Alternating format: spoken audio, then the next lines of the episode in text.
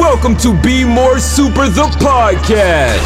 Up in the sky, it's a bird. It's a plane! It's Superman. An action packed podcast where we'll discuss all things entertainment. You're entertainment, the answer to Are We Alone in the Universe? conventions, prop collecting, cosplay, interviews, reviews, and so much more. The show starts with host Brian Gardner right now. So, on this week's episode of Be More Super, the podcast, we've got our very first director. Uh, he directed many great films like The Blue Lagoon, White Fang, Grease, and The Flight of the Navigator. It's, of course, Randall Kleiser. Randall, thank you so much for joining us on the show. My pleasure. It's always good to talk to you. I- We had a we tried last week and it didn't work because I was in my car. Modern technology and um, canyons uh, can uh, not not work together, I think, um, which we have discovered. But uh, before we talk about Flight, Flight of the Navigator and this wonderful new documentary, Life After the Navigator, um, how is everything with you, with work and, and, and COVID and everything like that at the moment?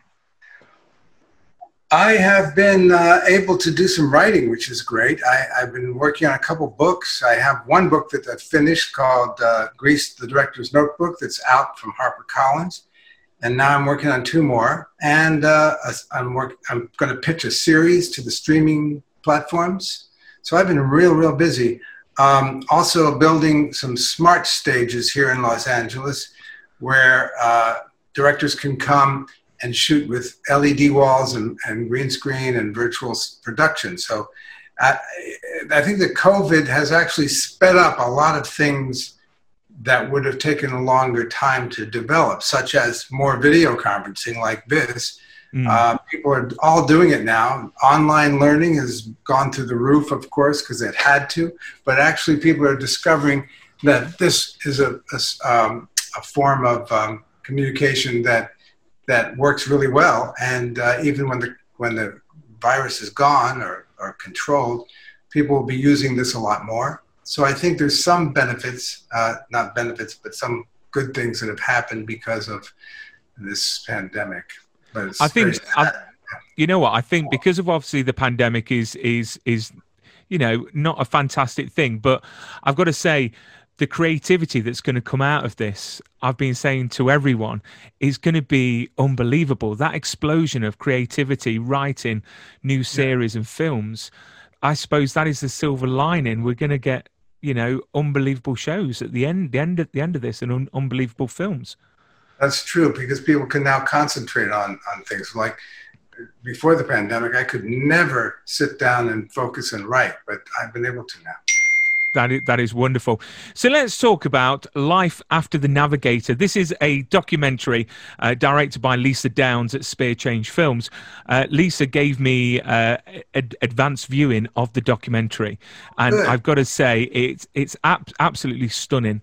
And it's hitting our screens on the 9th of December, and you can pre-order uh, the Blu-ray right now. How did the documentary come about for you? Because you're classed as an executive producer on the actual project.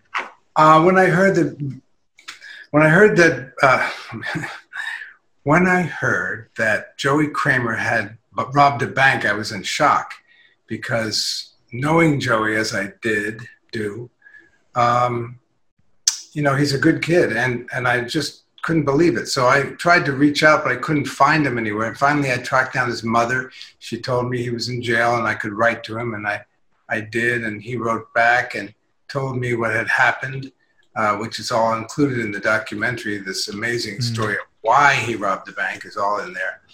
And uh, it'll surprise everyone because, um, well, the biggest issue is his father told him he should kill himself, and that would Yeah. screw up anybody. Anyhow, uh, so I knew it was a really, really great story, and I, because I'm writing my memoirs right now, I started writing about it, and then I, I heard from Lisa Day, or I'd seen her first show, Life After Flash, which Yes. was very good about uh, Flash Gordon and the actor Sam um, Jay Sam Jones. Jones, yeah, Sam Jones, and what happened to him after he shot that movie. But Joey's story is much more dramatic because of the bank robbery. And so um, I knew it would be a really interesting movie. And when Lisa said she wanted to make it, I wanted to help out any way I could. Yeah, and and I've got to say, seeing all the stars uh, over 30 years later coming together in the same room is an absolute delight to see. Uh, how was it seeing all, all, all those casts back together for the uh, well, first time? When I called my cast members for Flight the Navigator and the producers and said uh, that this documentary was happening, and they'd heard about Joey, they heard about him robbing the bank, and they were all curious and, and fascinated and wondered why and how and what. So they all, I told them a little bit, bit why he did it and what, what he'd gone through, the stuff he'd gone through. And they all jumped at the chance to support him and come and meet again and talk to him and, and see how he's doing. So we, we got a sound stage in Hollywood, the one I'm working on with uh, making virtual productions. And we all joined together there and, and met with Joey. And then we also arranged to uh, show Fly of the Navigator at the American Cinematheque at the Egyptian Theater in Hollywood Boulevard. And uh, we had a big screening, and that was packed with fans. And, and afterwards, Joey was signing autographs. And so, you know, he's really getting back up on his feet, and he's available to do other movies. I think he's a very good actor, and I think his career could get back on track now. Well, he's definitely working now because I was actually set to interview him today, but he's on set working, so oh, he's really? obviously doing all right. Do you know what he's shooting? Um, he's shooting a a, a, a thriller. Uh, let me just have a look on here because he actually did um, post something not that That's long great. ago. That's great to um, hear. But yeah, it's really really good because I know that obviously you wanted to get back to do uh, acting and i've got to say the documentary for me you know th- throughout watching it i laughed i cried and at the end you know as you said about the bank robbery, you know, when I first heard about that, I was like, what? He's gone crazy. But then when you watch the documentary, it really opens your eyes to issues that that Joey has had, as well as many other people out there, and how much help is needed um, for those people. Yeah, he's on a pro, um, production called Twelve Step Strangler. Um, I, I, it's by Haley House Productions, so he's he's on set filming that. So I'm sure oh, I'll get an insight of what that is when I interview him. Um, so yeah, so this documentary, I've got to say, I, you know what? I think all the fans are scree- screaming out for for it, and I think it's going to do very very well when it gets released. I've got to say. But talking about Flight of the Navigator, you know what I love about the movies from the 80s is that a lot of the effects uh, were done for the very first time, um, which must have been so challenging for a director. Um, is there any effect that comes to mind that was challenging for you on on on that production? Well, the ship was the was the thing I wanted to do differently from all the other movies that I had seen, you know, like Star Wars and ET and all those movies. Uh, I wanted to find a way to make something different, and my brother does visual effects, and so he showed me um, a new thing which was called uh, morphing. At the time, no one had done it, where you can change from one shape to another. And he had done it with a bottle of Tide for a commercial. And I saw that. I said, "Wow, could we do that with the ship?" And he said, "Yeah." And then and then I saw in a book on special effects this idea of um, uh, it's called um, image-based lighting, where you take the background of a, of a picture and you wrap it onto a computer graphic uh, uh, man, maquette uh, to create something that looks like mirror. And so we combine those two things together, the shape change and the, and the idea of image-based lighting, and that's how we made the ship. And no one had seen something like that before. And the next year, I believe it was James Cameron used that technique for Terminator 2 to create the, the cop that was mirrored there you go. You started it all, all Randall. Um, you know, I've got to say, you know, the effects. I mean, I watched the actual film again the other day because um, from Second Sight Films, you can actually get the limited edition um, DVD, which is from the 4K scan, uh, which has got some great extras in there, including the store storyboard and uh, lots of uh, fun facts and, and information in there.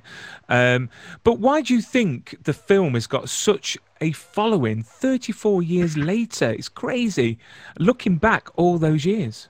Well, I think the theme is very uh, identifiable. I mean, especially people who have a sibling, brother or sister because the idea of a of a younger brother becoming an older brother is fascinating to anybody who has a, a sibling. That I don't think has been done in other movies that I can think of.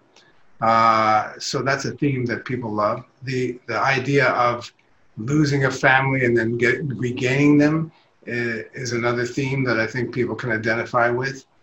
Um, the the joy of having a space uh, alien as a friend is certainly something that's been done a lot, but in this case, it was just done a little differently.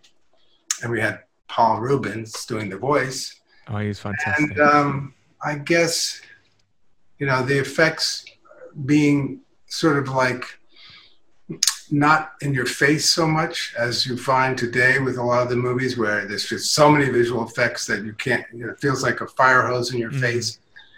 Um, this is done little little more sparingly and and um, and with thought. I mean, not that they don't have thought, but it's just too much a lot of times. I think. Yeah. Yeah, I mean, I mean, I've got to say though, the effects still stand stand, up now. I I I think it's fan, fan, fantastic. You know, the work on that movie was outstanding, and they always say as well, talk, talking about kids, they always say never work with animals and children, but you've actually worked with animals and children quite a bit in your in your past with White Fang and Fly Flight of the Navigator. Um, how is that working with animals and, and and and kids as a director in general? Um, well, uh, working with any actor, you have to have an action, something that they, they want to do. And it's the same with children or animals. They have to have a, a goal. And with uh, animals, it's usually food.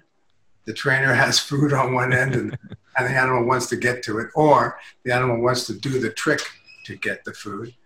Uh, with children, you know, you just have to make it into a game so that they have something that they want, and then you get them to do it that way. Mm. I mean, watching the movie now, Fly Fly to the Nav- Navigator. Now I'm older. You know what? I've realised how good Joey is as an actor. You know, yeah. back then in that movie, you know, watching him and the emotions. How was he to to direct? Because it was such a an an amazing you know actor at that that age? Well, we saw about 300 kids uh, to find Joey, and when we when, when I when I worked with him on the screen test, I could tell that he was the one because he was able to immediately uh, become emotional and, and get tears in his eyes when he was talking, and he was just very uh, in touch with his emotions, and so um, he was easy to direct. I mean, I I just would you know, roll the camera and he would get into it. And I just had to tell him a little bit to get him in the mood and then he would, he would do it. Yeah. So uh, it was a really, really fine actor. And I'm sure that, you know, he's, now that he's back on his feet, he can re- regain that momentum. Yeah. And back then, um, I don't know if it's changed now, but obviously the laws of working with kids and how many hours you can actually have have have them working is that changed now, or is it the same as you know, back then? I believe it's the same. I think uh, different ages, you, you, know, there's a cutoffs. Mm. Four hours for one age group, and maybe six for another. It gets uh, more as they get older. But babies, I think, are still only uh, like an hour. I don't know if it's an hour or less. Uh, I do remember one crazy time when I was directing TV, uh, our TV. I was working with a baby, and uh, they had they didn't want the baby's eyes to be bright. And they didn't want the lights to be bright on the baby's eyes. So they had to turn off all the lights in the sound stage and bring the baby in. And then they turn the lights on, roll the camera, and then turn them back off. But they had the baby waiting outside to come into the dark soundstage in the sunlight. it's absolutely crazy. Wow. Yeah, it wouldn't make any difference whatsoever. No. Um, so when the movie first first came came across your desk, so fly fly to the nav- navigator, the pitch came across your desk, and you read it for the first time. What was your first impressions of that movie? Well, I always wanted to do a sci-fi movie. I've always loved them. I've loved Boris Karloff was one of my favorite actors, and I, I loved all the space films that I saw when I was a kid, and and I was a I subscribed to Famous Monsters of Filmland, and that, that was the only movie as a as a boy that showed a little bit of behind the scenes of how you make a movie. You know, nowadays you can see it on YouTube, everything. But Mm. back then, when I was a, a boy, uh, there was nobody talking about how you make movies, and that was one of the comics or not com- magazines that showed that. And Yeah. plus, I just loved it. So I was I was very excited to do a, a space movie. And was there anything that um, you know was filmed but never made it to the screen, which, looking back, you wish would have? I think the only thing that I wish we could have done was go to the uh, Kennedy Space Center, which we were scheduled to go to. But the week before we went, the Challenger disaster happened. So we had to, Right. instead of going there, we had to use a, a I think it was a sewage plant and turn it into NASA. wow, you obviously did a good job because I wouldn't have thought that. Um, you know, because I, what I loved as well uh, during watching the uh, film was how you use the perspective of the camera. So when obviously uh, David Freeman is at NASA, there were a few shots where you know we was looking at it from David's perspective. And I thought thought that was fantastic. Uh, is, is is that shot commonly used? Um, You mean just his his point, of what he sees? You mean? Yes, yeah. So obviously the people are talking down down the camera to him, and you you you feel a lot more sucked into David and what he's feeling. I I, I think that's brilliantly done. Yes, the point of view camera is very helpful. And you know, uh, that works really, really well in virtual reality, which is something I just have been experimenting with lately with a, a series called Defrost VR. And uh, anybody who has a headset uh, can find that at, at veer.com, V E R. Actually, defrostvr.com is a place you can go to track it down. But it's it's where you have you're completely the point of view of the character and you become a woman who's been frozen for 30 years and she's brought back to life and you are her and you, you people are talking to you and you look around the room and you're you can it's 360 and uh, it's amazing that when actors look into the vr camera it feels not like they are actors but they're real people looking right at your eyes because it's all in 3d and it's it's uh, that's the ultimate point of view is is this way we did defrost VR. It must be totally crazy for you because obviously starting, uh, you know, in the late seventies to now, that technology is crazy on where where where, where it's gone, isn't it? I just Yes, and I, I did a thing for Intel and Paramount, which was a um, virtual uh, reality uh, music video where uh, you will be able to take your phone and, and uh, you click on it, and suddenly there's 20 dancers dancing on the desktop uh, or, or on the rug, wherever you want to do it. And you can go in with your phone and move around and look at them as they dance through uh, a song from Grease. You're the one that I want. Oh wonderful! Is that like um, aug- augmented reality sort sort of Yes, thing? on- on- Oh, on- that is yeah. awesome. That is awesome. So, so what was your proudest or is your proudest moment of Flight to the Navigator when you look back?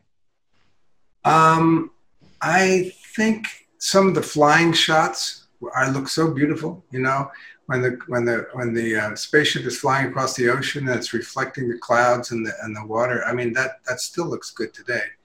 And um, uh, I think the scene. I, I love the scene where the spaceship is crashed and the camera dollies along, and you see the the broken down. Um, tower and, and the Mm. sparks going off and they and then they find that the, the ship's floating there that that's kind of fun I, I i like that that feels like it's from an old sci-fi movie And would you ever, if if it came across your desk, do a sequel, or do you not believe in sequels?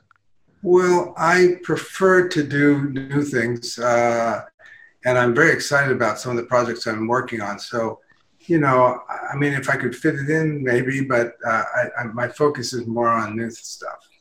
Yeah, I think I think a lot a lot of people when they talk about sequels or remakes, I think they really should leave it alone because you know it can never bring back that nostalgia of of of being. I think I was I think I was about seven years year, years old when when I saw it. So, from your point of view, what makes a good director, Randall?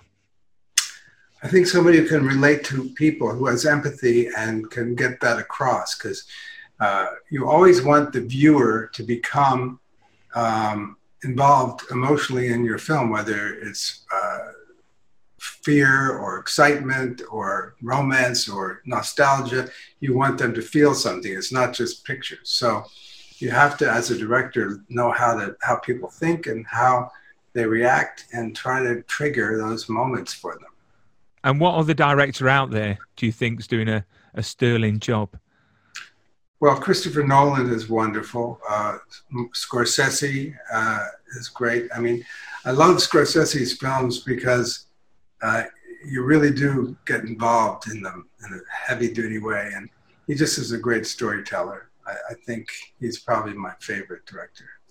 And what sort of films are, are you itching to to do yourself? If you had a choice on the type of movie that you wanted to direct, what sort of movie would that be? I'd like to do a big science fiction movie. I have one in mind, and uh, but I'm trying to get the rights to it. And um, I, I've got a, a, film set in a Mexican prison, and I have another one that's a romance in Paris. So I've got a bunch of yeah. scripts ready to go. Just I think that's law law of escape, is isn't it? That the one the Me- yes, Mexican prison. Right that yeah. actually looks an amazing film. I mean, it's it's, it's based on true events, right? Um, and just reading up on that film, I'm excited. I want to watch it now. I really do. It looks wow. awesome. Um, so, how has Hollywood changed for you over the years uh, in the way that they make movies, in the way you know they cast? The Hollywood studio system has changed a lot. I mean, there there used to be. Uh, many, many movies being made, and now because of uh, blockbusters, that's the only ones that they make. So smaller movies are being done mostly for streaming services. So that's a big mm. change.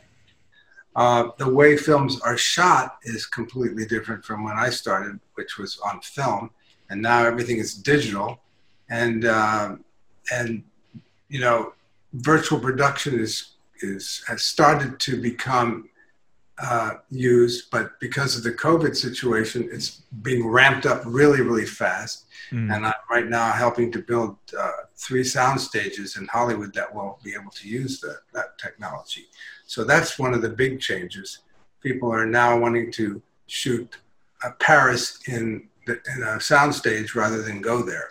Mm, yeah, which you know, obviously, location shooting is never going to replace green screen, I suppose, to an extent. But what would you change about Hollywood if you could change anything? Uh, I would change it by having filmmakers decide what movies are made instead of executives that have come from are lawyers or, or you know people who are not filmmakers. I think in the old days there were um, executives who were creative, and now there's committees that, that think about marketing and, and should this movie be made? Or what's the last, did the last movie that this actor do shoot make money? It's all become very bean counter like, and they, there used to be more instincts involved. Mm. I mean, I've got to say, it's like uh, talking about like Joey Kramer because obviously, you know, back back when he was doing Flight of the Navigator, it really propelled him into star stardom, and he was wanted by many productions, even being offered Star Trek, um, having a part on that. I mean, what do you think would would help Joey in Hollywood now? Um, you know, in in the way what will help Joey his, in Hollywood? Yeah. What will help Joey? what will help Joey in Hollywood now is people seeing life after the Navigator and seeing his story and seeing how he is now and how charming and likable he is now and knowing that he's a good actor. So I mean, all those factors together should help him launch back up into more work. And I'm so happy he's working even today. Yeah, no, that that that is awesome. Um, so obviously, what's what's next for you? What can we see of yours coming up very soon?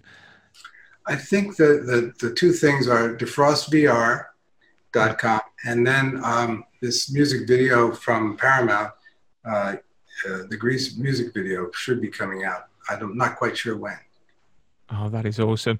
And uh, just just quickly before we wrap up this wonderful interview, um, you was roommates with George Lucas. I've I've been told. Is that correct?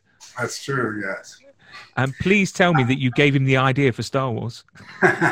no, but I was an actor in his very very first film that he ever made, which was a, a wind up uh, 16 millimeter Bolex film uh, we shot in Malibu Canyon, and it's called Freiheit. It's on YouTube. Freiheit, F R E I H E I T. It means freedom in German, and I play a German student escaping across the Berlin border and then uh, being shot.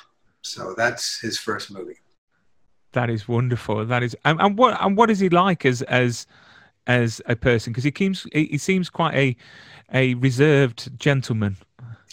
Yes, uh, he never gets excited about anything. Uh, I, always, I, always would try to say, "Hey, George, isn't this exciting?" He says, "Not really." Wow. very low key, very low key, except when he gets angry. But uh, he's um, he's always thinking, always working, and uh, you know, uh, he he. Walt Disney was one of my idols when I was a kid, and I didn't ever believe that I would be rooming with the next Walt Disney.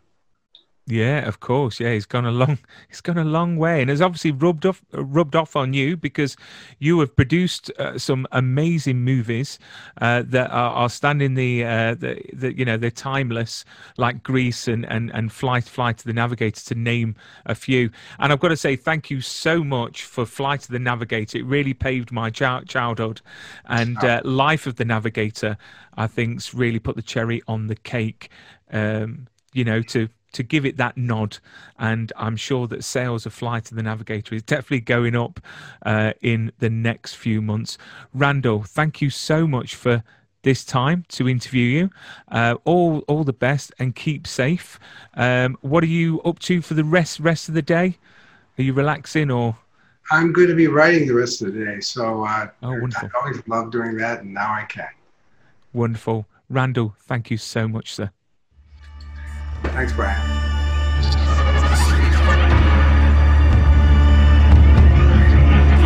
You've been listening to Be More Super the podcast. It was kind of a crazy fun experience. I love the show, guys. You're awesome. Listen, my whole family loves it, man. If you enjoyed this episode, be sure to hit the subscribe button and share with your super friends. In my world, it means